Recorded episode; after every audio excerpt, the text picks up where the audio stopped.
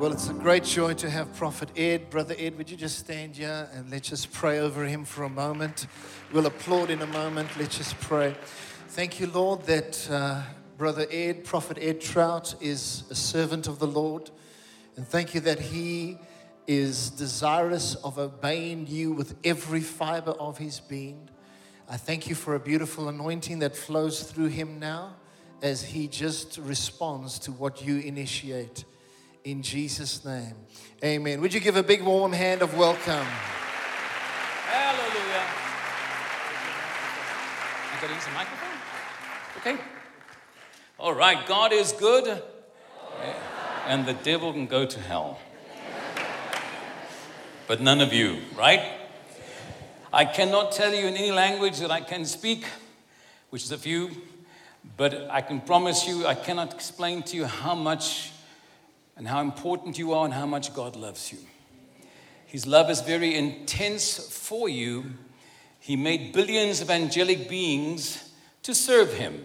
They are phenomenally powerful and can move through space and time and take on different shapes, millions of them to serve Him. After his appointment with them, He then created man in His image. You know, when you have a puppy and they get pregnant, you know what's coming. If you have, if you're a farmer and you have cows, you know when that cow begins to carry what's coming out. But God said, Let us make man in our image, copies of us. Let's take this DNA we have and use it to make man. No angel, not one angelic being, was made in his image and God, in His kindness, instead of giving us such a powerful body to move through space and time and complicate things, He put us in this mortal body from this planet to give us a time and space to learn to know Him. Because that's what God is pursuing is a relationship with us individually. God has the capacity to love you so much as if you're the only only child he has. I've learned in my journey with the Lord that his love for us makes him weak. I have 10 grandchildren, and one of my granddaughters, who's now in the Navy, believe it or not, I'm an old person. When she was little, she's traveled with me so many times. She's been here so many times in this church, even. Her name is Abigail. When she did not want me to leave on a trip, she would anchor herself on one of my legs and just sit on the floor and say, You're not going, Grandpa. And she would try to keep me. And although I was in a hurry to get to the airport, I was stuck, not because I couldn't shake off my leg, but because my love for her was so intense that I could not hurt her or make her uncomfortable by moving, so I would be stationary. She had the power over me. I was weak because of my love for her. The Bible says he could have called 10,000 angels. His love for us made him surrender it all, give up all his strength. His love for you so intense, please do not, do not measure God's love for you or favor in your life by your circumstances. Circumstances change all the time, they can be very deceiving. God's word is true and consistent, and He loves you very intensely. Don't miss out on life because you're waiting for something to happen. Wake up every morning with an excitement to fellowship and to commune with Him. As I said in the earlier service, my biggest anxiety or fear in my soul is for my brethren who become disconnected from God.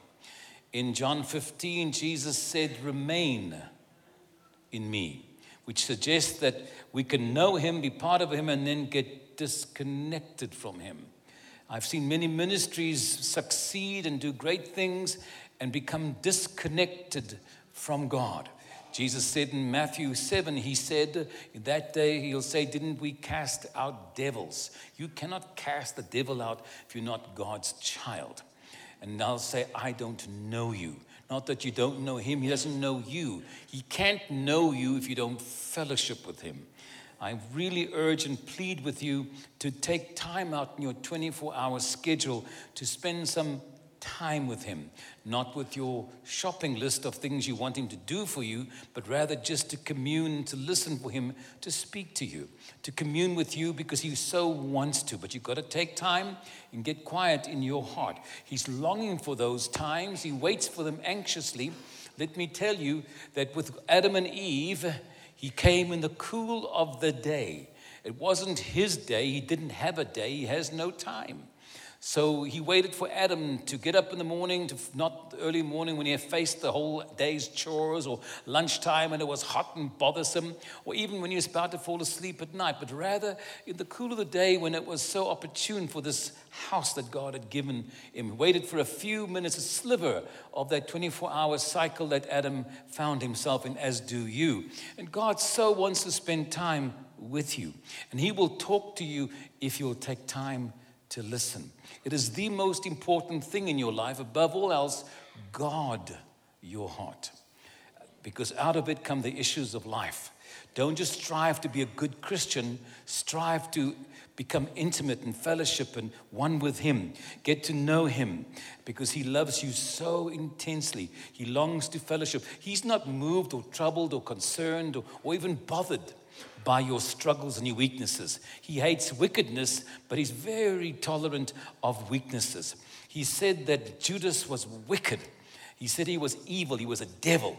And yet Peter was about to betray him three times, where Judas only denied him or betrayed him once. Peter denied Jesus three times. And it's so strange that Jesus was not concerned. He said to Peter, You're going to deny me. Three times he says, But I prayed for you. And you, when you come back, I want you to encourage the brethren. When you come back, well, he was already restored before he fell. That's the, that's the Savior you have. The devil loves to capitalize and put shame on you because you struggle. Whatever weakness you have, and God's not stressed by that. He's more concerned about the wickedness of heart, the unforgiveness, the hatred, the judgment, the things that come from deep inside. Jesus said it's not what, what comes in that defiles what comes out, what's inside of us. So the only way to keep that right is to be intimate and timely with the Lord every day of your life. Can you say amen to that? I'm not teaching the same thing in the first session that I didn't, so I'd like to teach out of the book of John again. I taught earlier, please, if you weren't here and you'd like to get the teaching, it's available in CDs. They're only 5,000 Rand, not a big deal. Life has changed so radically. When I was just hardly, hardly married, my wife's father said to me, he doesn't, hy weet nie waar dinge nou hier gaan nie. He said, doesn't understand where things are going. Bread's already 18 cents for a loaf of bread. He said, one of these days you'll go to, to the store and you can't even buy a bread with a rand, he said. Well, that was years ago, and you, now it's 20 rand to buy a loaf of bread. Things have changed radically, but yet God has always provided. You still buy bread, you still throw old bread away, you still drive a car, even though you say they're so expensive, even though you say your petrol, right? Petrol. Your gas prices are so high, you still drive because God provides.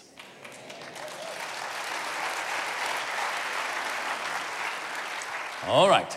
So, the book of John, chapter 5, a very interesting man John was. He was a young teenager when he met Jesus, and he died late in his 90s of an age rather than being a martyr.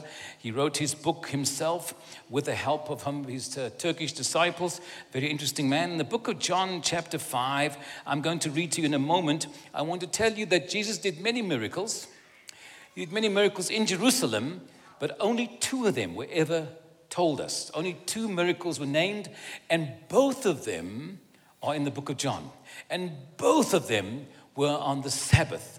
And both of them were in a most unusual setting near a mikvah, which is a holy pool, a pool that you get cleansing in. And we're going to go to the first one in, I want to not the, the John 5, I want to talk to you about, is verse 1. Sometime later, Jesus went up to Jerusalem for the feast of the Jews. And just for those who are not familiar, if you went from uh, Galilee to Jerusalem for the feast, it would take him at least a week to get there. It wasn't like you get in the car and just drive there, it's a long way to walk. Now, they're in Jerusalem near the sheep gate, and there are seven gates in Jerusalem officially.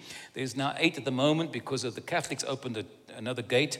But the time of Jesus, this sheep gate is now known as the Lion's Gate. But at the time, it was sheep, the sheep gate, just very close to the northern entrance to the temple. And it's on the gate on the east side.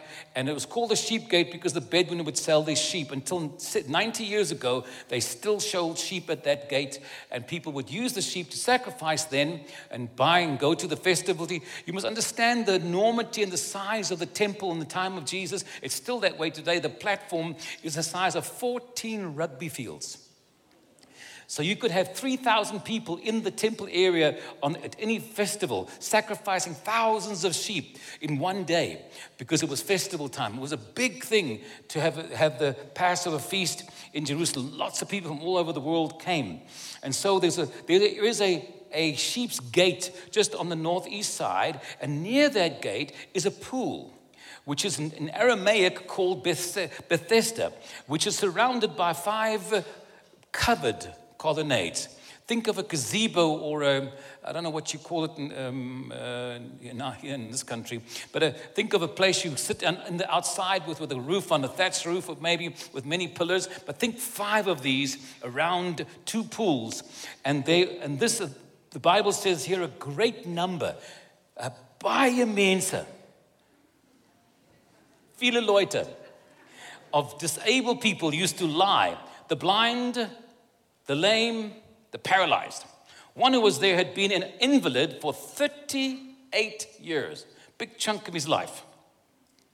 And he laid there and he was 38 years. And when Jesus saw him laying there and learned, that means someone told him that he'd been in a, this condition for a long time, he, Jesus asks him, Do you want to get well? And he's there where all the sick people are waiting for the pool to be troubled, and Jesus says, Do you want to get well? What was the answer? No, I'm actually just laying here, I've got nothing else to do. He's, why would Jesus ask him that? I'll tell you why. Because you need a connection for your faith to flow. And there are many things that connect. The woman that touched the hem of his garment, his garment had, didn't have a special anointing. Her faith, he said, healed her, but she needed the connection. Do you want a good well? Sir, the invalid replied, I have no one to help me into the pool when the water is stirred. While I'm trying to get in, someone else goes down ahead of me. Then Jesus said to him, Get up, pick up your mat, and walk. At once, the man who was cured he picked up the mat and walked. The day on which this took place was Sabbath, Shabbat, very important holy day. And so the Jews said to the man who had been healed, It is the Sabbath. The law forbids you to carry your mat. Jesus, you had to tell him pick up a mat. You couldn't just leave his mat there. Why didn't you tell him just get up, go? Why had to take the mat? You knew that we shouldn't say that. But he replied, The man who made me well said to me, Pick up your mat and walk. So they asked him, Who? Who is this man who told you to pick up your mat and walk? You, you don't, you don't know who healed you? You're at the temple now. You were all these years at this pool of, of Bethesda, and you all this time sick and you healed miraculously and you have no clue who said it to you? No, come on, I'm a little confused now. So Jesus comes to the pool of Bethesda, all these sick people, a whole lot of people that are sick, and he heals one man and doesn't even preach the gospel to him? I'm, con- I'm really confused. I don't know why you do that, Jesus. In fact, if I was a disciple with him, I'd say, Lord, could we just hang out here for a while? There are a lot of more sick people. Let's have a service. But it seems to me, Jesus went in with a very much a specific mission to this pool of sick people and looks for a certain kind of, when he learned he was lame, he said, Do you want to get well? And then he says, Get your mat, let's get out of here. The man who was healed had no idea who it was, for Jesus had slipped away into the crowd. He slipped away. It was there. Later, Jesus found him. Later, later, Jesus found him at the temple, no longer the pool. He said, See, you are well again. Stop sinning. Stop, stop sinning? Jesus, stop, stop sinning? He's lame 38 years, he's sinning. What, what does a lame man sin? What does he do? But he's sinning because he was disconnected from God. He wasn't saved, he wasn't serving God.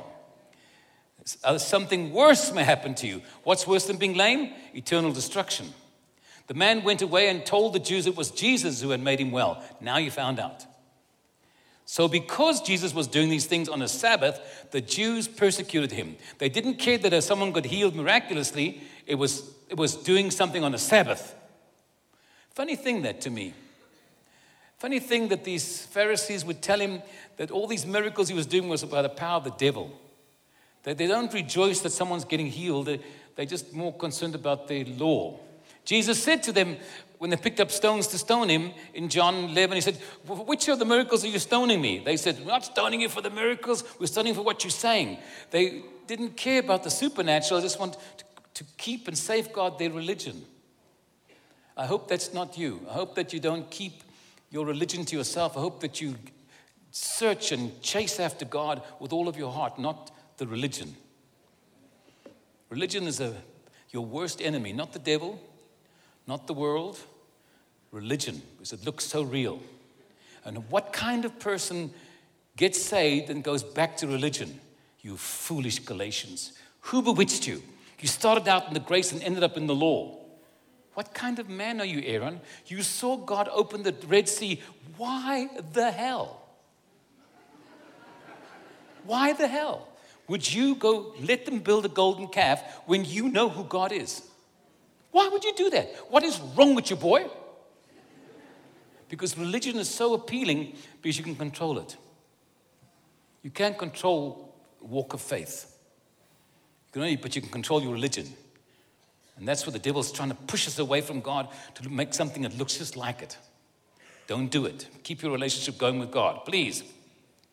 And so, uh, so, because Jesus was doing this on a Sabbath, the Jews persecuted him. Verse 17 said, Jesus said to them, This is the verse, my key verse for you this morning My Father is always at his work to this very day, and I too am working.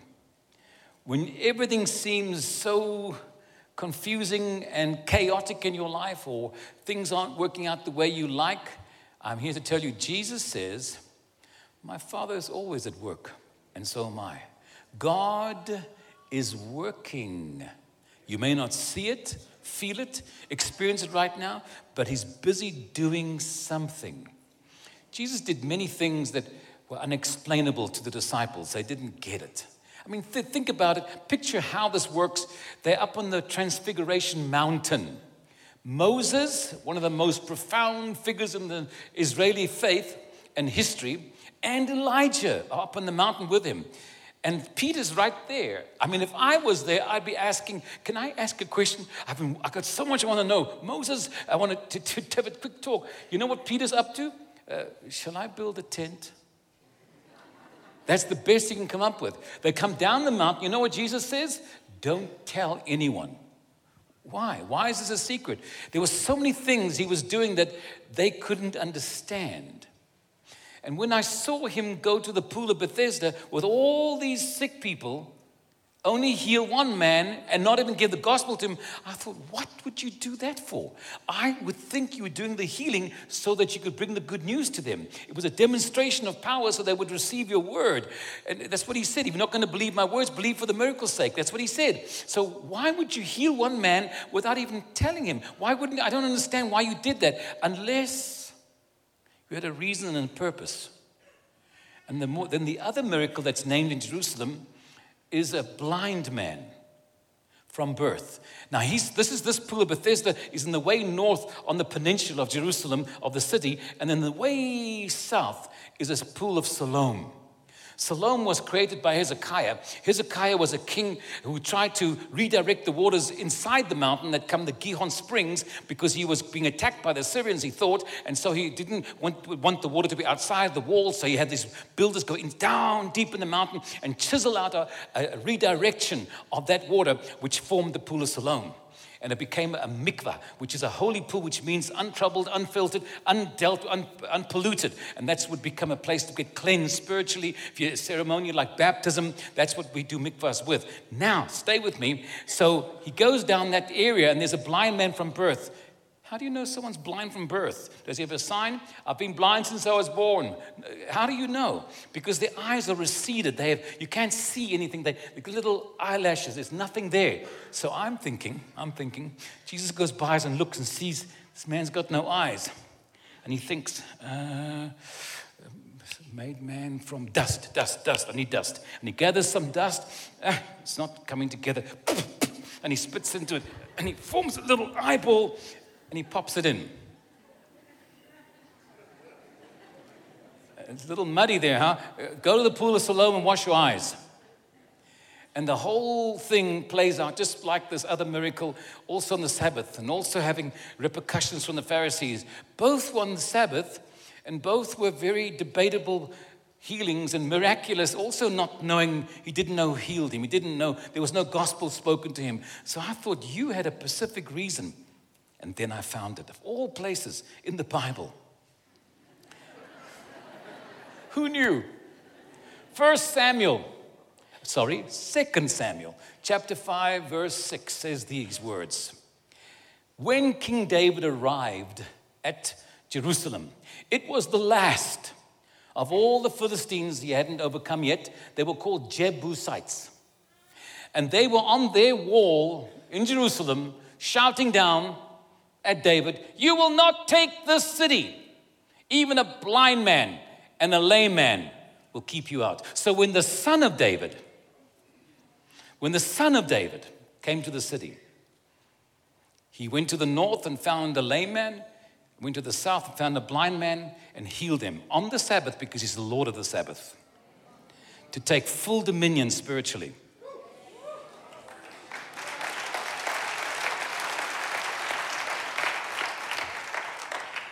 And so God is always doing things in your life you don't understand. You don't get it. He didn't explain to his disciples because God's always doing supernatural parallel. This must be done that all things can be fulfilled. Jesus used those phrases. He's busy in your life. He counts the hairs on your head.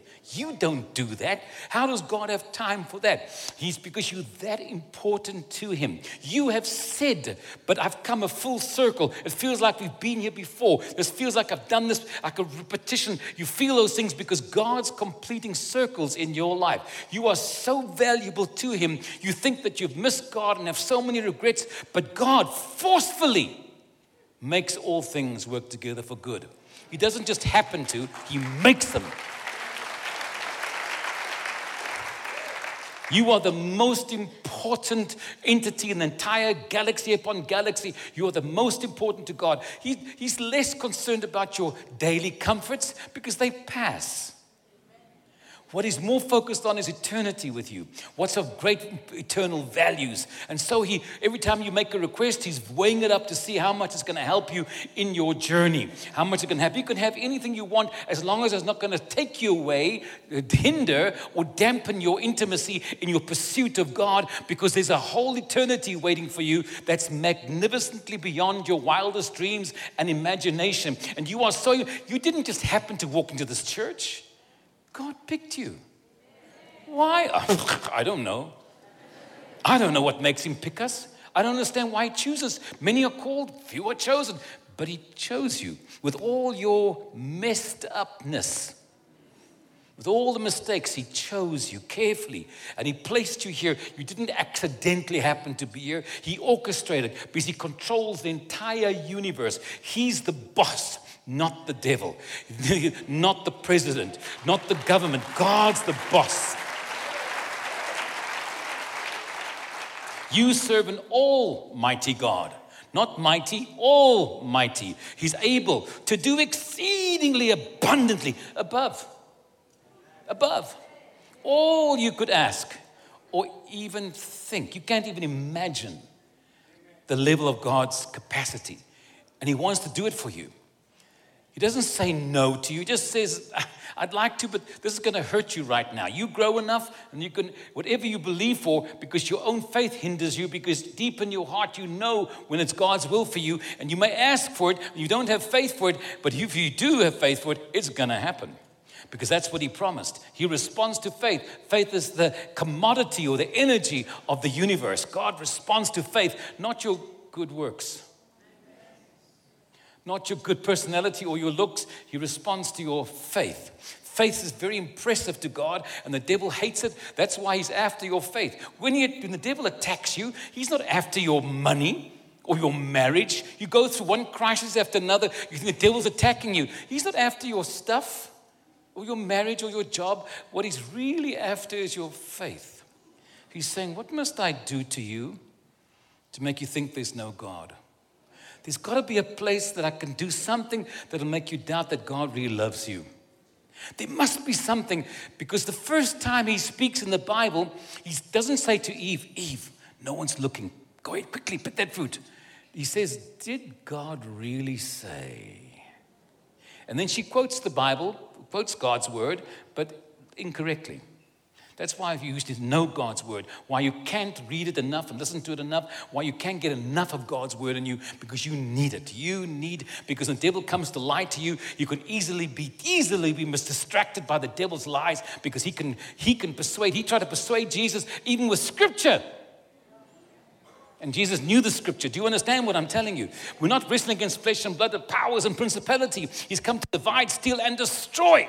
He's not here for fun. He's here to, to kill you. He hates you because you got what he can never have God's love, God's admiration, God's whole heart. You got his whole heart. He, he didn't send an angel to die, his son to die for an angel. There wasn't one single angel that was worth even dying for or helping.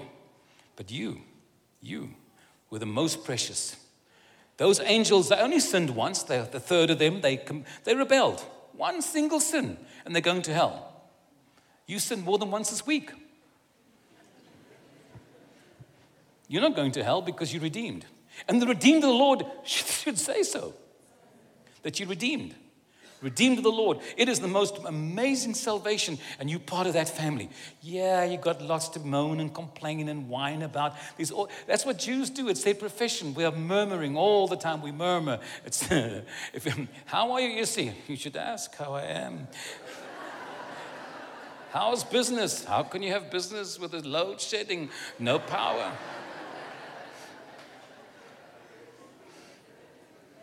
Family, I want to tell you that right in this room, if I can get two or three people to agree, load shedding would come to an end because God can.